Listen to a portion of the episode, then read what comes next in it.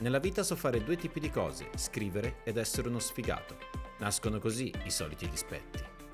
I solitidispetti.com è il mio blog, io sono Gio Fattoruso e questo è il solito podcast. Ciao e benvenuti a tutti e benvenute a tutte al solito podcast, il podcast casalingo dei soliti dispetti. Perché casalingo? Beh, ormai lo sapete, perché questo podcast è fatto in casa e come tutte le cose fatte in casa, quando poi le vai a bere, mangiare oppure consumare, le vivi meglio perché è tempo che ti stai dedicando, oppure perché, non essendo in uno studio di registrazione, potreste sentire dei rumori di fondo e l'audio potrebbe avere dei problemi. Decidete voi. Io, come sempre, vi auguro di ascoltare questo podcast nel più totale relax e anzi se volete avere una campanella che vi ricordi quando prendervi il vostro tempo potete cliccare sul tasto segui della piattaforma che state utilizzando che sia YouTube, che sia Amazon, Spotify o Apple Podcast o qualsiasi altra piattaforma. Questa settimana nell'articolo che è uscito sul mio blog isolitidispetti.com come Ogni giovedì eh, ho scritto del quella volta in cui conobbi la mia ex moglie. Ho titolato questo articolo Pensavo fosse destino ed è stata l'unica volta in cui davvero ho pensato fosse destino, perché io non sono una persona che crede in queste cose, io penso che le scelte che facciamo ogni giorno eh, siano un passo del nostro cammino, ogni scelta è un passo e a volte poi incontriamo qualcuno che ha incrociato il nostro cammino facendo le sue scelte ed è per questo che poi quando stiamo insieme a qualcuno diciamo che ci scegliamo tutti i giorni, è perché stiamo facendo dei passi assieme.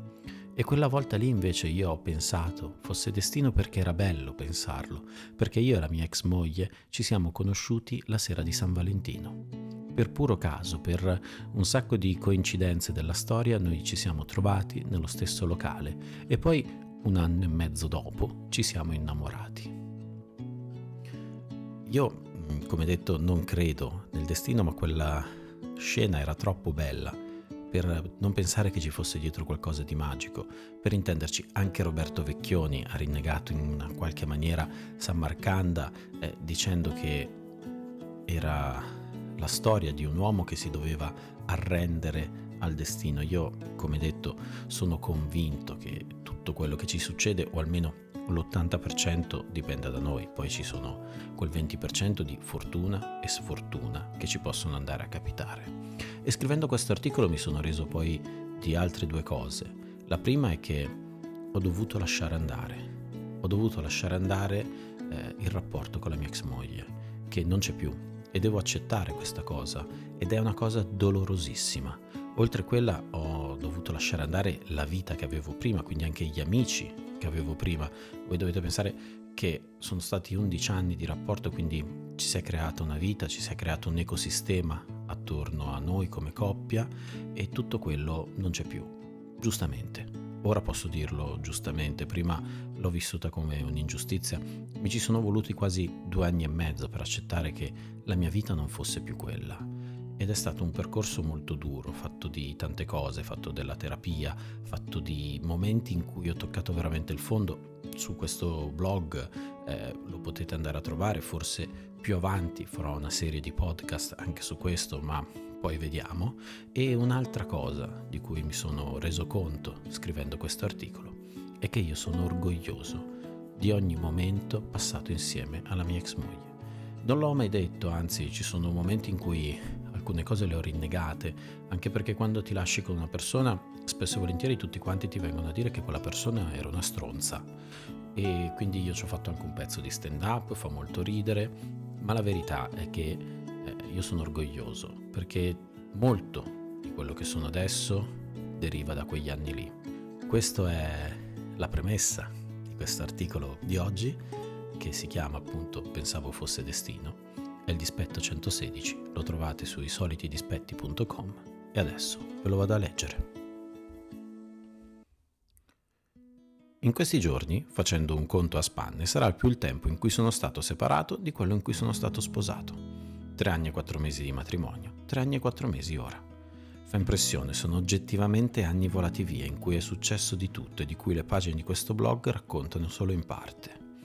Io e ex moglie siamo al punto di non parlarci più e penso sia una cosa naturale. Alla fine tutto passa e se ne va, Come ha detto meravigliosamente Alessandro Baricco da Fabio Fazio, per essere felice serve lasciare andare le cose. Mentre scrivo ancora alle orecchie eh, le polemichette dopo il mio articolo Adesso basta, il rischio di averne altre è alto, ma potrebbe anche non succedere.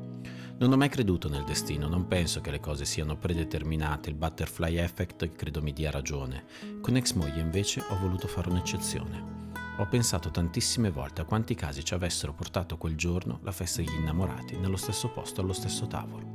La scelta di fare una scuola, di diventare amico di un compagno conosciuto in quarta, fare un'estate con lui ad ascoltare solo Rino Gaetano e la Dinamo Folk Rock Band. Per me eh, non c'erano altre chiavi di lettura, il destino ci aveva voluto in quella stanza insieme quel giorno. Due persone che si conoscono il giorno di San Valentino destinate a essere una cosa sola nella vita. Era un film scritto benissimo, con quelle trame un po' tardo adolescenziali, un po' di sinistra che insomma avrebbe potuto girare Massimo Venier e ho anche il titolo, San Valentino, Socrate e altri disastri. L'idea di questa affinità elettiva voluta da qualcosa di più grande si univa alla mia convinzione di essere fatti l'uno per l'altra. Erano le due cose che mi permettevano di superare ogni litigata, il pensiero che lei fosse la persona con cui avrei voluto condividere il resto della mia vita e il fatto che fosse avvalorato dal destino. Se avessi provato a superarle parlando e trovando un punto di incontro, secondo me sarebbe andata meglio, ma io ho capito a 27 anni che mio padre a 5 mi aveva fatto uno scherzo, mica sono uno sveglio. Quel 14 febbraio il mio amico Robby venne a prendermi a casa io una settimana prima avevo lasciato la mia Violante Placido e aspettavo solo che lei lasciasse il suo ragazzo per cominciare la nostra storia di non amore. In quel limbo sentimentale accettai di andare al concerto della Dinamo. Lì trovai una compagnia di cui non conoscevo nessuno. Appena arrivati, Roby mi disse di dover andare in bagno. In quell'esatto momento, appena lui si allontanò, una ragazza si lasciò cadere sul tavolo in segno di sconfitta, come se le fosse capitata la cosa peggiore del mondo. Scoprì solo dopo che Robbie era il suo ex. Si erano frequentati un po' e lui per motivi tutti suoi decise di lasciarla. Lei non l'aveva presa evidentemente bene. Quella ragazza era ex moglie. Provai a chiedere se andasse tutto bene, a voler capire cosa stesse succedendo. Robbie era un mio amico, ma non mi raccontava molto della sua vita privata. Non sapevo che sta- si stava vedendo con una ragazza, figuriamoci del fatto che l'avesse lasciata e anche un po' male quindi per i primi minuti non capii assolutamente niente e al mio tutto bene presi il primo di una lunga serie di vaffanculo che poi avrebbe accompagnato la nostra relazione. Ecco, forse il destino era questo.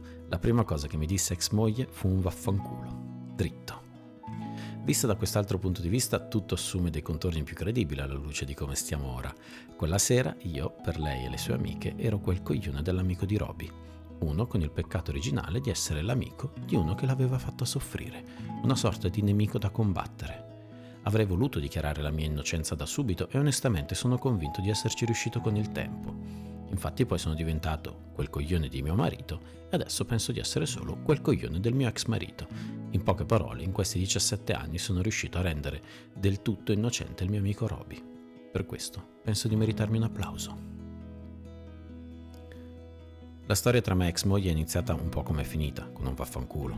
L'ho detto però all'inizio, non ci sono giorni di cui mi pento delle scelte fatte. Non è andata come speravo. Non mi pento di nulla, perché ero innamorato e a differenza di quello che dicono Mahmoud e Blanco, quando uno ama non sbaglia sempre.